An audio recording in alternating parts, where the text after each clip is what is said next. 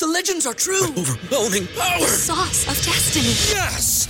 The most legendary sauce has arrived as McDonald's transforms into the anime world of WickDonald's. The greatest flavors unite in all new savory chili McDonald's sauce to make your 10-piece Wick Nuggets, fries, and Sprite ultra powerful. Unlock manga comics with every meal and sit down for a new anime short every week only at WickDonald's. Ba-da-ba-ba-ba, go! I participate in McDonald's for a limited time while supplies last. ¿No se merece tu familia lo mejor? Entonces, ¿por qué no los mejores huevos? Ahora, Egglands Best están disponibles en deliciosas opciones. Huevos clásicos, de gallina libre de jaula y orgánicos de Egglands, que ofrecen un sabor más delicioso y fresco de granja que le encantará a tu familia. En comparación con los huevos ordinarios, Egglands Best contiene la mejor nutrición como 6 veces más vitamina D, 10 veces más vitamina E y el doble de omega 3 y B12. Solo Egglands Best. Mejor sabor, mejor nutrición, mejores huevos. Visita egglandsbest.com para más información.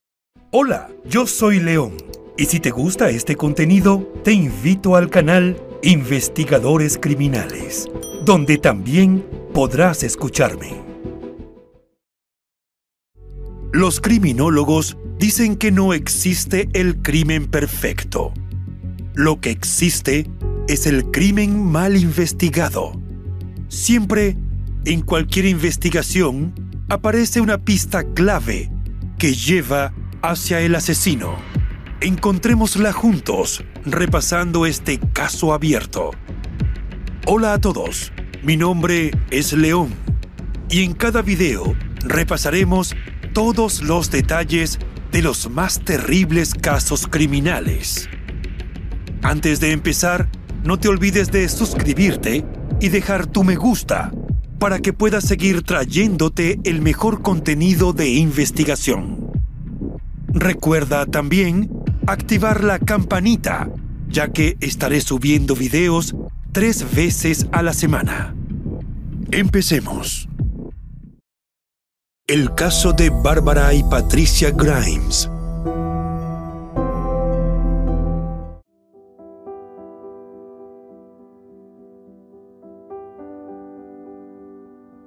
Bárbara Grimes nació el 5 de mayo de 1941 y Patricia Grimes el 31 de diciembre de 1943. Crecieron como hermanas inseparables, tuvieron gustos similares y siempre disfrutaron de pasar tiempo juntas en cualquier actividad. Fueron parte de una familia de siete hermanos que se caracterizó por la armonía y el buen trato. Cuando sus padres, Joseph y Loretta, se divorciaron, todos los hijos se quedaron viviendo con su madre en el condado de Cook, Illinois, Estados Unidos, y pasaron por una situación económica muy complicada. Las finanzas familiares no estaban en su mejor momento en diciembre de 1956, por lo cual Loretta se negó varias veces a las peticiones de Bárbara y Patricia para que las dejara ir al cine a ver una película de Elvis Presley, su actor y cantante favorito. Sin embargo, como las dos jovencitas obtuvieron buenas calificaciones y fueron consideradas alumnas atentas en el Instituto Thomas Kelly y la Escuela St. Maurice, donde estudiaban, Loretta terminó por acceder a sus peticiones. El 28 de diciembre de 1956, la madre finalmente les dio permiso para ir a ver una vez más Love Me Tender, protagonizada por Elvis.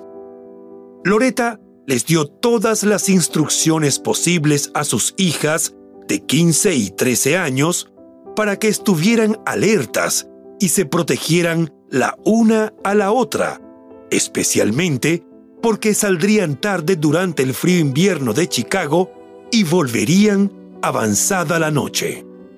Antes de salir de la casa, la madre le dio dos dólares con 50 centavos a Bárbara, la mayor, para pagar los pasajes de ida y vuelta entre su hogar y el Brighton Park Theater donde daban la película, pagar las entradas y comprar alguna golosina económica. En el último momento, le dio 50 centavos más por si querían quedarse a la función siguiente. Aunque las adolescentes ya habían visto la película siete veces, quedaron fascinadas con la idea de ver la doble función.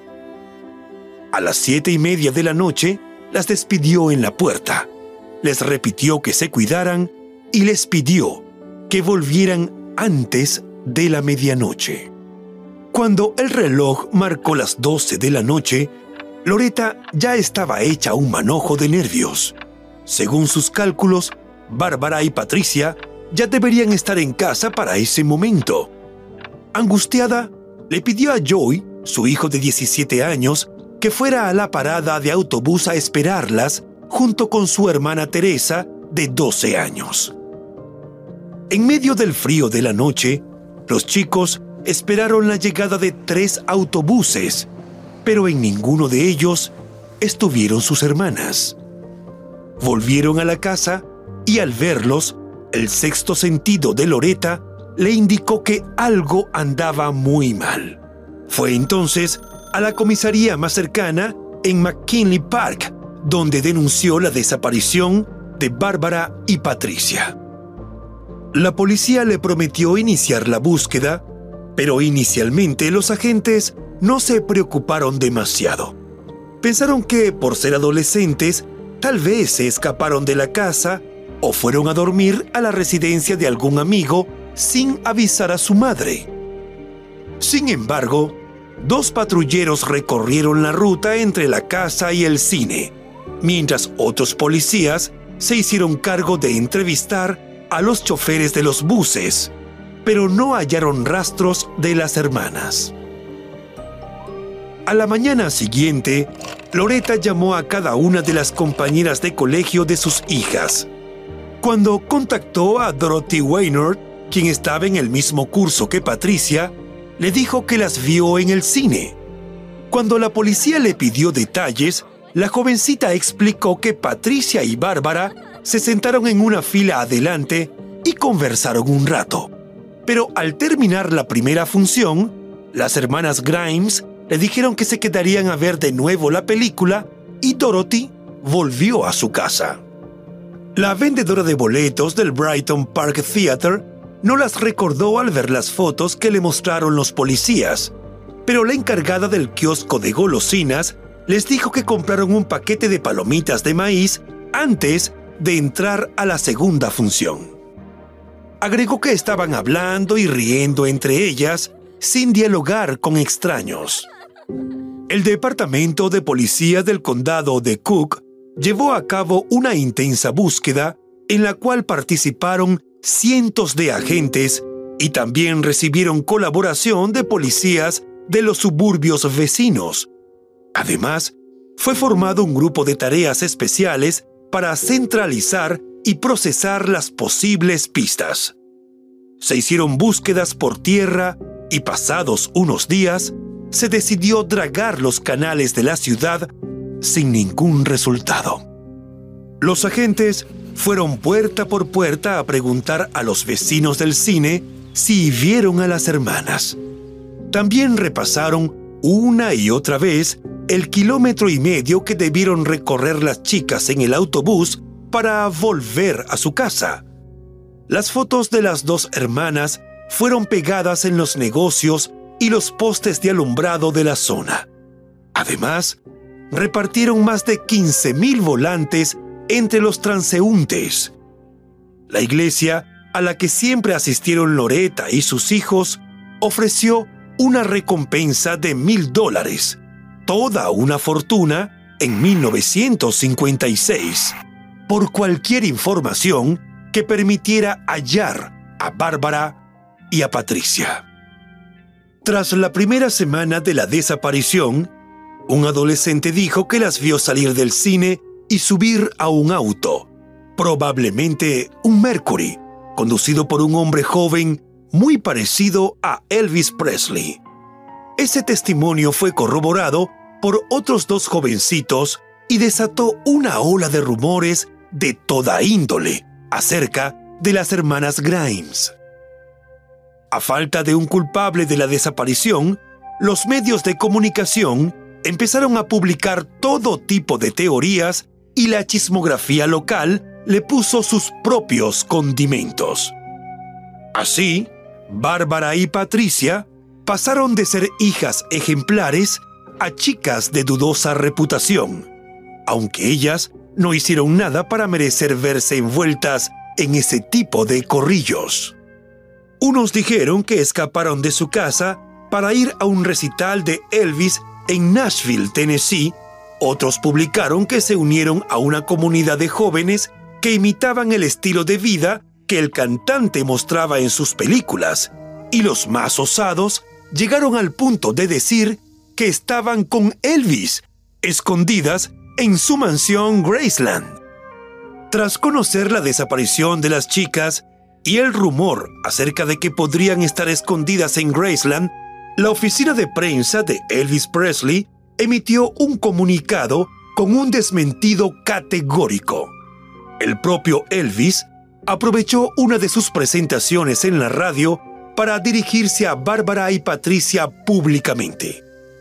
Las mencionó por sus nombres frente a los micrófonos y les dijo que, si eran buenas fans suyas, lo demostraran haciendo lo correcto, volver a su casa y aliviar la preocupación de su madre.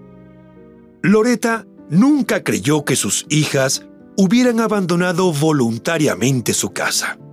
Pero ante la falta de resultados en la búsqueda y las noticias que se difundieron, la desesperada mujer también optó por recurrir a la radio y la televisión para hacer un llamado. Pidió a quienes las retuvieron contra su voluntad que les permitieran hacer una llamada para hablar con su madre. También se dirigió directamente a sus hijas diciendo que, si fueron voluntariamente, ya estaban perdonadas desde el fondo de su corazón y que podían volver al hogar. Así transcurrieron las semanas, sin una pista que condujera a resolver el caso. Pero el 22 de enero de 1957 hubo un giro dramático que cambió para siempre la historia del condado de Cook. Para ese momento, debido a un cambio de estación, subió la temperatura en Chicago y la nieve se comenzó a derretir. Leonard Prescott, un obrero de la construcción, salió de su trabajo, se subió al auto y manejó por un camino secundario llamado German Church Road para ir a buscar a su esposa Marie algo en el paisaje lo sobresaltó, pues le pareció ver dos maniquíes que asomaban de la nieve, pero no se detuvo porque Marie lo estaba esperando. Sin embargo, en el viaje de regreso, el hombre no estuvo dispuesto a quedarse con la curiosidad y decidió estacionar el auto para ir a ver qué eran esas cosas color carne que vio al pasar. Marie caminó más rápido, pero al ver la escena, se desmayó. Leonard, que apenas tuvo tiempo de sostenerla, enseguida entendió la causa del desvanecimiento. Los supuestos maniquíes eran en realidad dos cuerpos desnudos y congelados. La policía no tardó en llegar y determinó inmediatamente que los cadáveres que yacían sobre un terreno plano cubierto de nieve, justo detrás de la barandilla, eran los de las hermanas Grimes. Bárbara fue encontrada tendida sobre el lado izquierdo, con las piernas ligeramente dobladas hacia el torso. Patricia estaba boca arriba, con la cabeza girada hacia la derecha y parte de su cuerpo se ubicó encima de la cabeza de su hermana. La policía cerró y acordonó la zona y fue a buscar a Joseph, el padre de las jovencitas, para que hiciera la identificación de rigor. El hombre, tras reconocerlas, quiso lanzarse sobre los cuerpos para protegerlos de las miradas de todos, pero los agentes se lo impidieron porque temieron que dañara alguna evidencia. Sin embargo, la policía no fue tan cuidadosa al resguardar el sitio del hallazgo de los cuerpos. Mientras el equipo forense se ocupó de trasladar los cadáveres a la morgue, unas 160 personas, entre agentes y voluntarios, recorrieron la zona en busca de rastros. Eso resultó contraproducente porque si había algo de evidencia que pudiera identificar al asesino, lo destruyeron caminando en tropel por todo el lugar. Con la autopsia tampoco lo hicieron mejor. Los forenses no se pusieron de acuerdo ni en la fecha ni en las causas de las muertes. Mientras unos consideraron que murieron la madrugada del 29 de diciembre, otros dijeron que expiraron cinco días después. Los informes toxicológicos determinaron que las chicas no ingirieron alcohol ni drogas no se encontró ropa en la escena del crimen y los cuerpos estaban limpios, como si los hubieran lavado. En lo que sí hubo coincidencias en el equipo forense fue en señalar que Bárbara tuvo relaciones sexuales antes de la muerte, aunque no pudieron definir si fueron voluntarias o forzadas. Este hecho generó una nueva división en dos bandos de los especialistas. Unos querían poner ese dato en el informe, mientras que otros preferían no hacerlo para no dañar la buena reputación de la adolescente. Ninguna de las heridas presentadas por los cuerpos les parecieron fatales a los expertos. Definieron ambos casos como asesinatos, pero asentaron como causa de muerte shock secundario por hipotermia, lo que implicó que murieron congeladas. En medio de ese mar de contradicciones, el jefe de la oficina forense de Cook, Harry Gloss, se negó a firmar el informe. A su juicio, a las hermanas las mataron a golpes y, basado en ese punto de vista, convocó a una conferencia de prensa para sentar posición.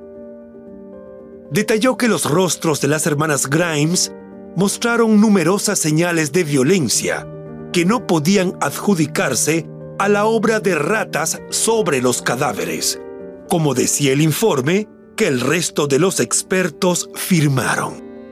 También sostuvo que las dos adolescentes sufrieron agresiones sexuales reiteradas durante varios días.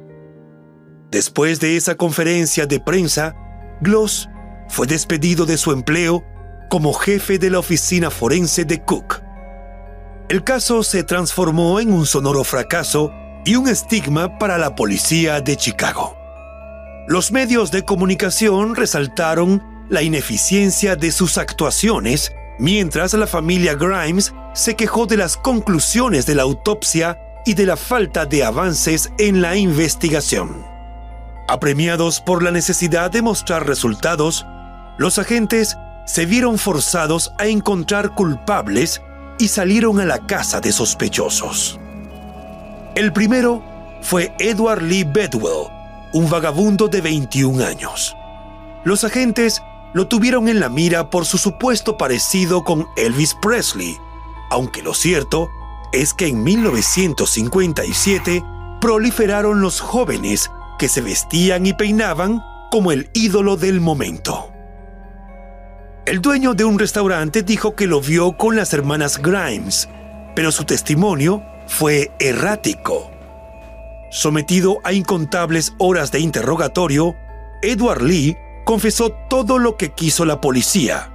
Sin embargo, cuando le pidieron precisiones, su versión de los hechos careció de toda lógica y tuvieron que dejarlo en libertad.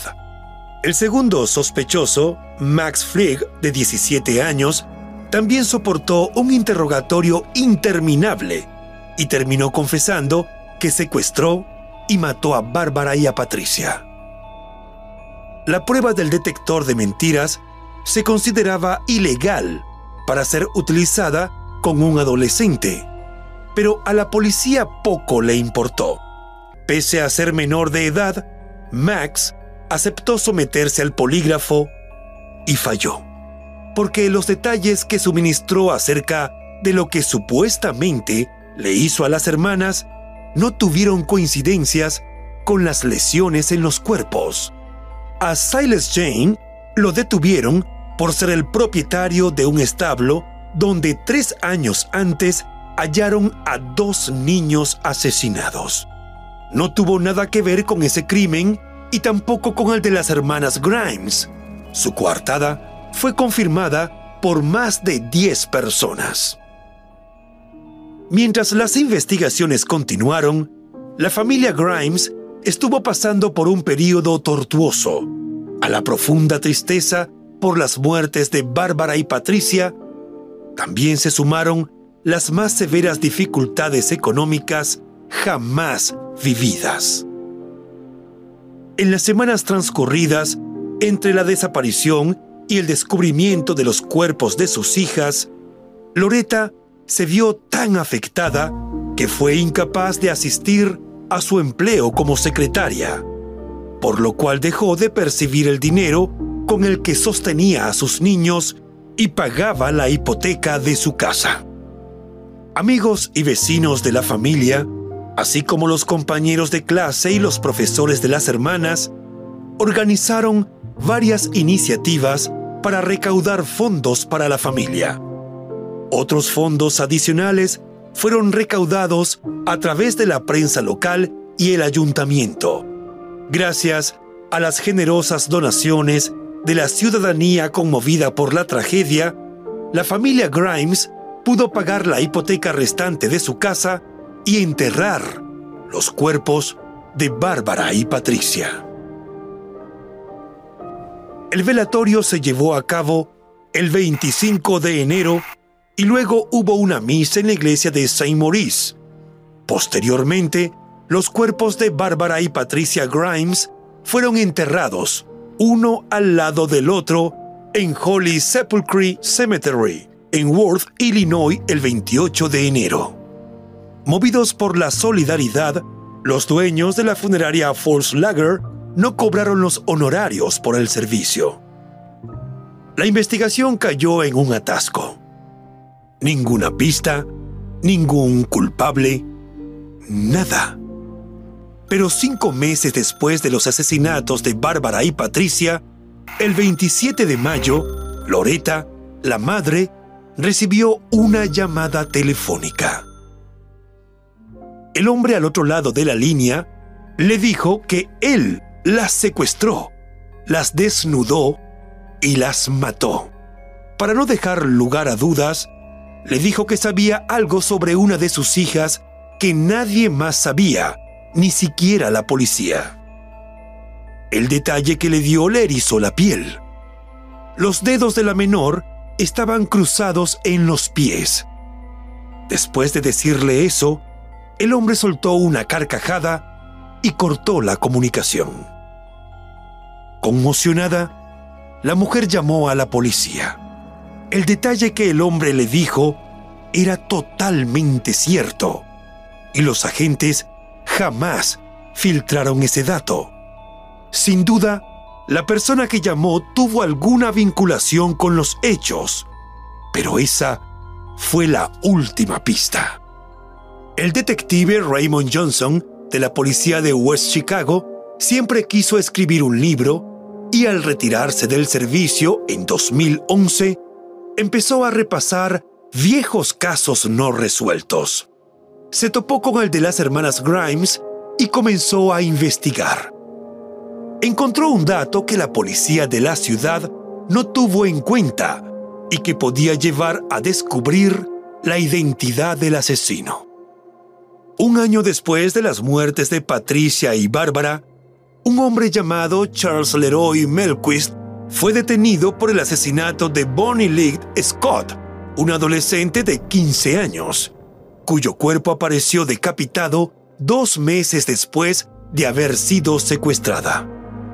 La hallaron desnuda en un lugar a unos 15 kilómetros de donde aparecieron los cuerpos de las hermanas Grimes. Revisando los archivos, Johnson descubrió también que Loretta recibió una segunda llamada telefónica del misterioso hombre que le dio detalles de los pies de una de sus hijas. La fecha de esta segunda comunicación coincidió con la de la desaparición de Bonnie. En esa ocasión, la voz en el teléfono le anunció que cometió otro delito perfecto y se jactó que su nuevo crimen tampoco sería resuelto por la policía.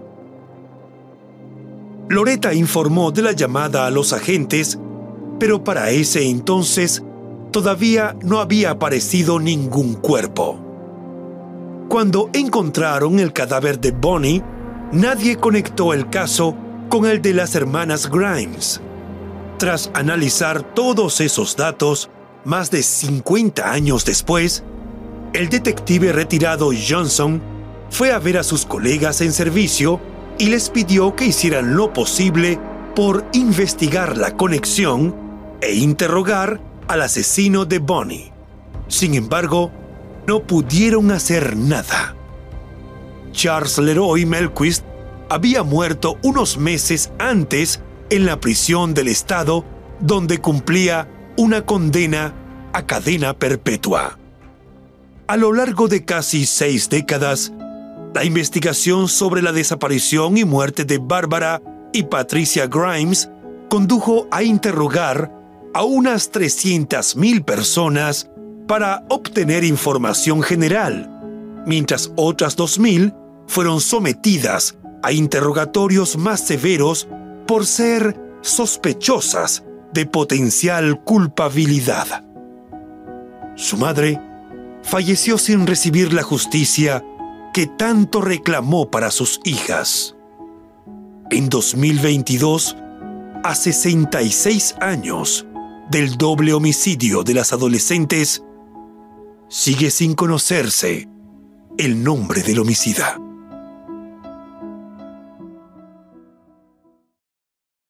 Y bueno, hasta aquí el caso de hoy. Como siempre agradezco tu apoyo a mi trabajo. Si te suscribes, das un me gusta y compartes este video, me ayudarás a seguir creando contenido. Hasta pronto.